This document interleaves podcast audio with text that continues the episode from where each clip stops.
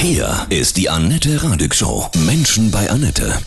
Ich freue mich sehr. Ja, Deutschlands erfolgreichster Krimi-Autor heute bei mir. Klaus-Peter Wolf aus Norden. Hallo Klaus-Peter, ich grüße dich. Moin Annette, schön deine Stimme nicht nur im Radio zu hören, sondern auch am Telefon. Ja, vielen Dank. Und dein neuer Krimi ist draußen. Frisch gedruckt. Ostfriesensturm. Kannst du kurz verraten, um was es diesmal geht? Also das war für mich so, dass ich dachte, ich will die erste Woche der Pandemie nehmen und da mein Krimi reinlegen. Weil das ist ja so ein einschneidendes Ereignis für die gesamte Gesellschaft gewesen, als wir noch nicht wussten, wie das geht und wie das alles funktioniert. Und die ersten Pressekonferenzen mit Masken mhm. stattfanden und so. Und ich habe gedacht, in der Zeit lässt du das spielen. Das ist kein Corona-Roman, der spielt nur in der ersten Woche. Mhm. Wenn du dir vorstellst, ein Serienkiller, der hat normalerweise wohnt er in Hotels. Plötzlich darf man nur noch aus beruflichen Gründen in Hotels wohnen.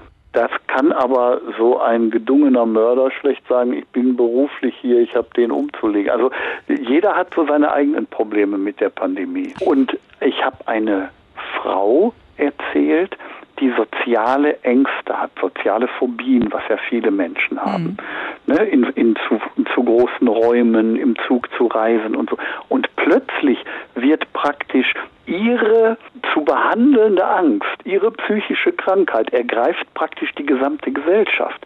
Plötzlich ist sie auf der richtigen Seite und ihre Therapeuten sind die Loser, weil das, was sie immer gemacht hat, ist auf einmal richtig. Ich habe wieder die große Ehre, ja, ich darf mitspielen in diesem Roman. Seite 345 darf man ja schon mal verraten. Ja, klar. ja, da treffe ich auf einen mutmaßlichen Mörder, ja, und ich mache ihm Mut, sich der Polizei zu stellen. Ja. Zwischendurch, ne, in meiner Sendung, an der Radioshow, lege ich natürlich geile Scheiben auf. Das erzählst du alles ganz fluffig. Ja, ich höre ja auch, ich höre dich ja auch, während ich schreibe. Ja. Und dann, dann läuft das so ganz natürlich ineinander, weißt mhm. du? Und dann denke ich, ah, wenn, wenn sie mit dem reden würde, vielleicht könnte sie jetzt schaffen, ihn zu überzeugen oder so. Und dann, ja, dann mache ich das so. Ich glaube, ich habe noch nicht mit einem Mörder so im echten Leben gesprochen. Man weiß es ja nie. Man ne? weiß das immer nicht, ja. Der ist frisch draußen, der Ostfriesensturm. Möge der Sturm ein Orkan werden. Ja, wenn deine Bücher draußen sind, zack, ja, erobern sie ja wirklich im Ostfriesensturm die Bestsellerlisten. Ne? War beim letzten auch so. Wie viele Wochen ja. war, war er auf eins? Also 13 meiner Romane sind von 0 auf Platz 1 in der Spiegelliste äh, gesprungen. Wahnsinn. Und äh, insgesamt habe ich den Platz 1 in der Spiegel-Bestsellerliste mehr als 52, ich glaube 56 Wochen gehabt, also über ein Jahr. Das hat mir der Verlag mal gemeldet. Jetzt bist du über ein Jahr auf Platz 1 in der Spiegelliste. Nicht die ganze Zeit, sondern mit allen mhm. Büchern zusammengerechnet. Deine Bücher werden ja auch beim, vom ZDF verfilmt, ja, haben auch super Quoten. Was glaubst du, warum sind deine Krimis ja so erfolgreich?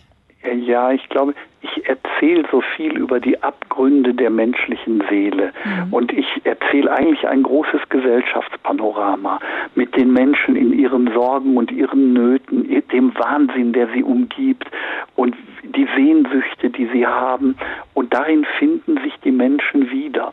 Und meine Figuren begleiten sie dann über zigtausend Seiten, sodass äh, eine Leserin zum Beispiel schrieb, Herr Wolf, Ann-Kathrin Klaassen, also meine ermittelnde Kommissarin, ist meine beste Freundin. Aber Sie, Herr Wolf, kann ich überhaupt nicht leiden.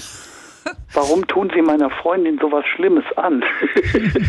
ja, das ist natürlich die Romangeschichte. Ohne das ging es ja nicht. Ne? Ich muss meine Figuren ja unter Druck setzen und setze sie ihren größten Ängsten aus und führe sie an ihre größten Sehnsüchte.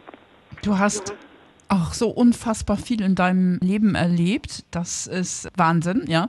Im neuen Stern gibst du auch ein Interview, auch zum Buch. Und da erzählst du, ja. wie du als Kind deinen aggressiven Vater mit Tabletten ruhig gestellt hast. Das war so um die Zeit um, ich war so um die Zeit rum meiner Einschulung. Mhm weil ich erinnere mich noch an die Schultüte. Und wenn der Vater, sonst war das ein lieber Kerl, der witzig und sowas, aber wenn er getrunken hatte, wurde er sehr aggressiv und hat regelmäßig getrunken. Und meine Mutter hat in einem Friseurgeschäft gearbeitet und da hat ihr eine Kundin erzählt, dass es Tabletten gibt, wenn man die dem gibt, dann muss er den Alkohol erbrechen. Mhm. Und da passiert nichts, wenn man die Tabletten ohne Alkohol nimmt. Die werden eigentlich eingesetzt zur Therapie von schwer Alkoholabhängigen. Das hilft denen so über die erste Woche des Entzugs, dass die nicht rückfällig werden, weil wenn die dann versuchen, ein Glas Wein zu trinken, dann wird denen schlecht. Ah, also eigentlich ein sehr sinnvolles Mittel wenn man es bewusst einsetzt, mit unterärztlicher Aufsicht. Mhm. Wenn, wenn du das aber einem bereits Betrunkenen gibst, ohne dass er es weiß, rebelliert natürlich der ganze Körper gegen den Alkohol. Nach kurzer Zeit geht er auf allen Vieren und, und robbt zur Toilette, wird ohnmächtig, also es geht ihm richtig dreckig. Und das ist geruchs- und geschmacksneutral. Das heißt Antabus. Mhm. Das hat man über, über bestimmt 50 Jahre benutzt in Deutschland. Ich glaube, seit 2017 macht man es bei uns nicht mehr. In der Schweiz, in Österreich gibt es das überall noch. Diese kleine Tablette hat meine Mutter dann in eine Weinbrandbohne gedrückt. Und die hat sie mir gegeben, dass ich sie meinem Vater geben sollte. Puh. Und das habe ich dann auch gemacht. Ähm, sie hat es mir deshalb gegeben, weil bei ihr könnte es ja noch sein, dass er ihr die zwischen die Lippen schiebt und sagt, isst du die doch. Mhm. Aber so einem kleinen Kind gibst du keine Weinbrandbohne. Mhm. Ne, so das, mhm. ne, und dann äh, bin ich zu ihm hin und habe ihm die Weinbrandbohne richtig zwischen die Lippen geschummert. Hier, Papa, habe ich dir mitgebracht und so. Und dann hat er sich auch gefreut und die gegessen und kurze Zeit später ging es ihm dreckig. Und auf der ein, einerseits habe ich mich als Held gefühlt, mhm. der seine Mama beschützt. Und auf der anderen Seite habe ich gedacht, das darf man doch nicht tun. Was mache ich mit meinem Vater? Ich vergifte den ja. Und hatte Angst, dass der stirbt. Und er hat auch gejammert. Ich sterbe, ich gehe kaputt. Weil, so. Und dann hat sie natürlich gesagt, das kommt vom Saufen, hör auf damit. Und das hat er auch selber gedacht. Und irgendwie war ich immer so zwischen, ist das richtig oder ist das ja. falsch? Ist das gut oder ist das böse?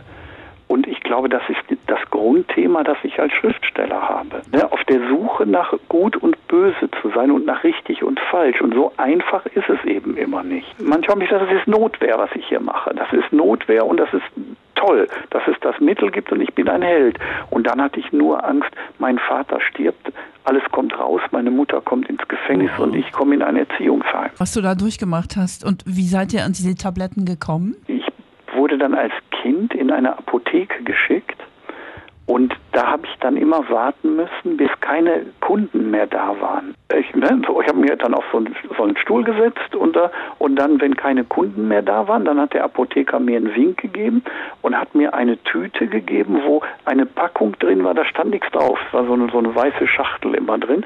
Und ich habe ihm einen Umschlag mit Geld gegeben. Also, also wie Drogenhandel im Grunde heute, ja, so als, ja. als hätte der mir Heroin verkauft oder so. Und weil die da eigentlich bräuchte man ja ein ärztliches Rezept mhm. für die Tabletten und das hatten wir natürlich nicht. Und das ging, bis ich Abitur gemacht habe. Also kurz vor meiner Abiturprüfung habe ich das nochmal besorgt für meine Mutter. Hm. Hast du mit deiner Mutter da mal so offen drüber geredet? Ihr wart ja Verbündete, ja, ne? Wir waren Verbündete, ja. Auch es war schwierig natürlich, die ganze Zeit war das Thema zwischen uns. Immer war die Frage, wir haben keine Tabletten mehr. Hat der was gemerkt? Hoffentlich kriegen wir wieder Tabletten. Äh, und weiß jemand was? Mhm. Zwei, dreimal waren so Situationen, dass wir nicht wussten, ob uns jemand verrät.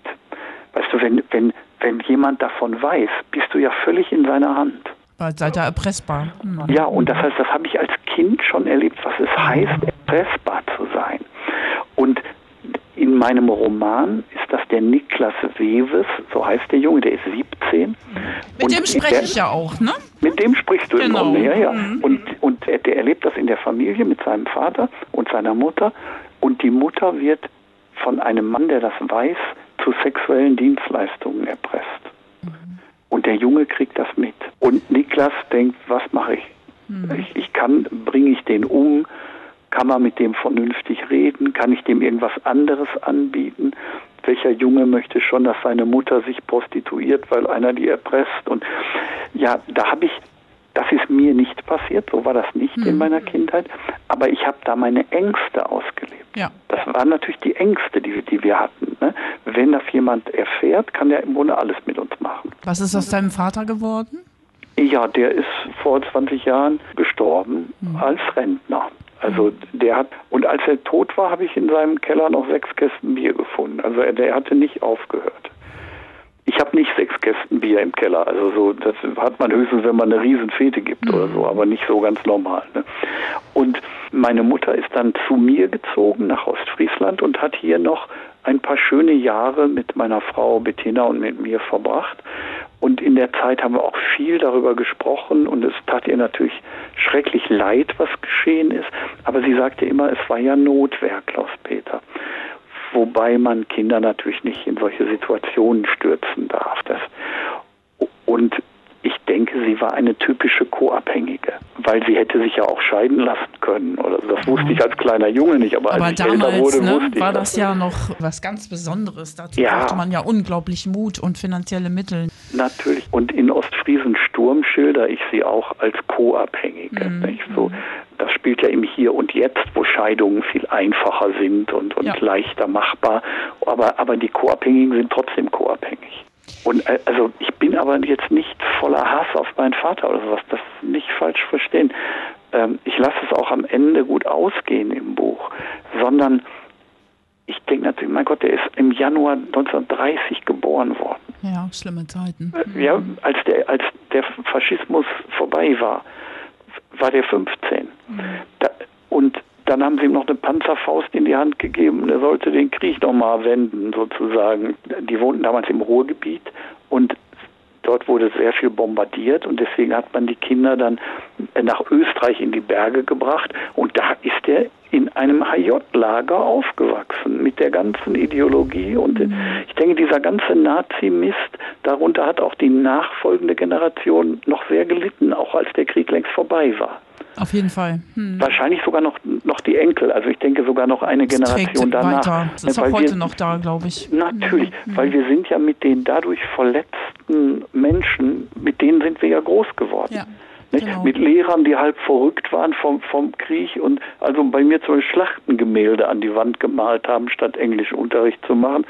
Und das Wort Zangenbewegung kam immer. Und dann hätten wir hier mit einer Zangenbewegung die Russen. Und ich immer, mein Gott, eigentlich haben wir Englisch.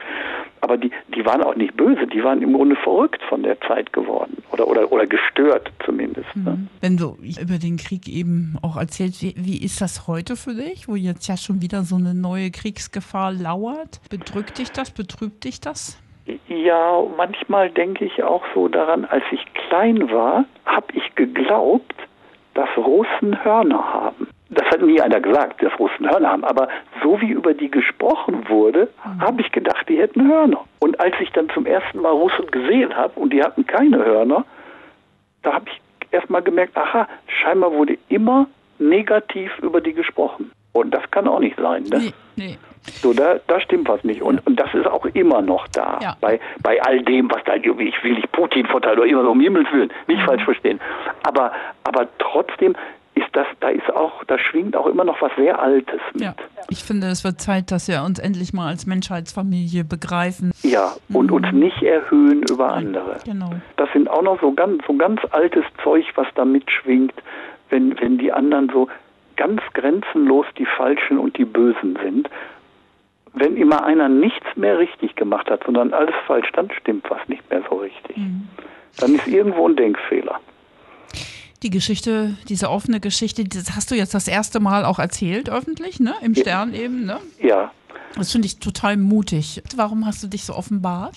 Als der Roman fertig geschrieben war. Ostfriesensturm jetzt. Der Ostfriesensturm, da, da war das ja nicht klar, dass ich das dass das Teile von mir sind, mhm. dass mein alter Ego mitspielt, sondern ich hätte den Roman ja so veröffentlichen können und niemand hätte gewusst, welchen Hintergrund das hat. Und dann habe ich also mit meiner Frau darüber gesprochen und mit ein paar Freunden darüber gesprochen und merkte, ich durfte ja praktisch 60 Jahre nicht darüber reden. Da war ja so ein Schweigeverbot, dass man nicht erpresst wird, dass das keiner weiß. Das war mhm. furchtbar. Und und vielleicht ist es auch eine Befreiung, wenn ich das tue. Und dann habe ich ein Nachwort geschrieben, in dem ich sage, in dem ich meine Beziehung dazu erzähle und auch sage, dass es wahrscheinlich die Wurzeln meines Schreibens sind. Die eigentliche Triebfeder, wie ich Kriminalschriftsteller geworden bin. Ja, das glaube ich auch. Und das habe ich dann dieses Nachwort an einzelne Menschen geschickt, die, die, die mir sehr wichtig sind und habe sie gefragt, was, was denkst du darüber? Kann man das machen? Und da habe ich nur positive Reaktionen bekommen. Unter anderem Kester Schlenz vom Stern, der hat sofort gesagt, mach das und ich mache daraus eine große Geschichte. Es hat so was Befreiendes und Heilendes. Ja, und jetzt kommt ganz viel, also das Telefon steht nicht still. Ich hunderte E-Mails äh, von, von Menschen, die ähnliche Dinge erzählen. Mhm. Mit oder ohne Tabletten oder so, aber dieses Schweigen, was da war und die Kindheit auch mal nicht als schön zu erzählen, sondern auch als den Horror, der für einige gewesen ist. Und das befreit viele Menschen, dass man da frei und offen drüber spricht. Mhm. Ja, das ist so großartig. Ich glaube, es ist so ein großes Vorbild. Ja, und es ist ja einfach eingebettet in eine ganz, ganz spannende Kriminalhandlung und es ist ein Serienkiller da, der in Corona-Zeiten sein Unwesen treibt und der, der Blick in die menschliche Seele, in deren mhm. Abgründe, darauf kommt es mir an. Und ich hoffe, dass mir das gelungen ist. Und ich bin davon überzeugt, dass du das deswegen so gut kannst, weil du selber so viel in den Abgrund geguckt hast. Oh ja, das habe ich mhm. wirklich. Mhm. Das, das habe ich wirklich. Und ich habe 14 Jahre Therapie gemacht, um damit fertig zu werden. Mhm. Es ist auch so toll, dass du das so zugibst, weil früher wurde das ja immer so, oh Gott, das darf keiner wissen, das ist ja peinlich, ne? Und das ist so schön, dass man jetzt so offen darüber sprechen kann. Ja, ja, und wenn man dann sieht, dass, dass ein Mensch, der am Ende dann erfolgreich ist, ich bin genau. ja, habe ja jetzt nicht die fünfte Drogentherapie nee. hinter mir oder so, sondern dass man, und am Ende wurde daraus ein erfolgreiches Leben und ein glücklicher Mensch. Ich bin auch als Schriftsteller ein glücklicher Mensch. Dass man, man kann einen Weg gehen, wenn man sich durchkämpft. Ja, und dazu gehört auch, dass man sich Hilfe holt. Und das habe ich wirklich gemacht. Mhm. Ich bin einmal die Woche hatte ich eine, eine Therapiestunde, dann einmal im Monat gab es ein Therapiewochenende mit einer Gruppentherapie und dann äh, alle drei Monate eine Vier-Tage-Gruppe. Und das habe ich 14 Jahre gemacht. Wahnsinn, und, und heute gibt es wahrscheinlich den Figuren in meinen Büchern mehr Tiefe. Mit Sicherheit. Nicht, weil in der Gruppentherapie habe ich ja auch andere an die Abgrundstellen mhm. begleitet. An, mhm. an in, bin mit ihnen in ihre Höllen gegangen. Das ist ja ein Prinzip von Gruppentherapie. Ja. Ne? Und alle, die wir es lesen, machen ja so eine kleine Kurzausbildung in Psychologie. Mit, ja. ja. ja, ja, klar. Ja. Er, erkennen vielleicht was in anderen Menschen. Es ist noch eine andere Moderatorin in deinem Buch, die Judith Rakers. Ja. Du stehst auf du, blonde Frauen, stimmt's? weißt du, wenn, wenn, ich, wenn ich schreibe, dann versenke ich mich ja ganz in eine Figur. Ich war der Profikiller Tati. Und als Profikiller Tati klingelt es an der Tür und die Post kommt. Ich nehme also von der Post ein Buch entgegen, das hieß Home Farming. Das hat die Judith Rakers geschrieben und die hat es signiert für mich. So, so mit lieben Grüßen hat sie mir ihr Buch geschickt.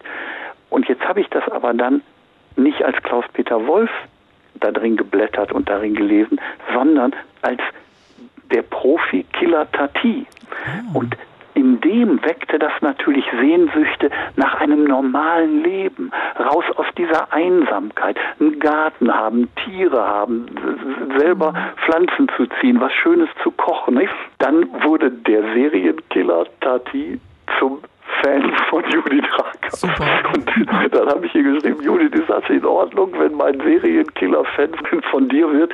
Und dann hat sie geantwortet, dass das eine große Ehre für sie ist, den ersten Serienkiller zum Fan zu haben. Total. Aber da siehst du, ich, ich weiß dann, was ich schreiben will und bin in der Figur und die nimmt dann aber auf, was da ist. Ob das jetzt eine Radiosendung ist, die ich von dir höre in dem Moment oder, äh, oder etwas, das ich in der Zeitung lese oder äh, plötzlich sind über mir ganz viele Wildgänse und fliegen Richtung Norden. Das, was auch geschieht, nehme ich dann als diese Figur auf und so taucht es dann hinterher im Roman auf. Klaus-Peter Wolf, ich danke dir von Herzen auch für deine große Offenheit, sehr berührend und ich wünsche dir natürlich, ja und beiden, ja, Riesenerfolg ja, und mach mit neuen... deiner zauberhaften Stimme weiter. Du gibst Danke. den Menschen viel mit dem, was du tust. Dankeschön. Alles Liebe. Für dich und Ostfriesensturm. Danke, alles Gute, du Liebe. Tschüss. Ciao, ciao.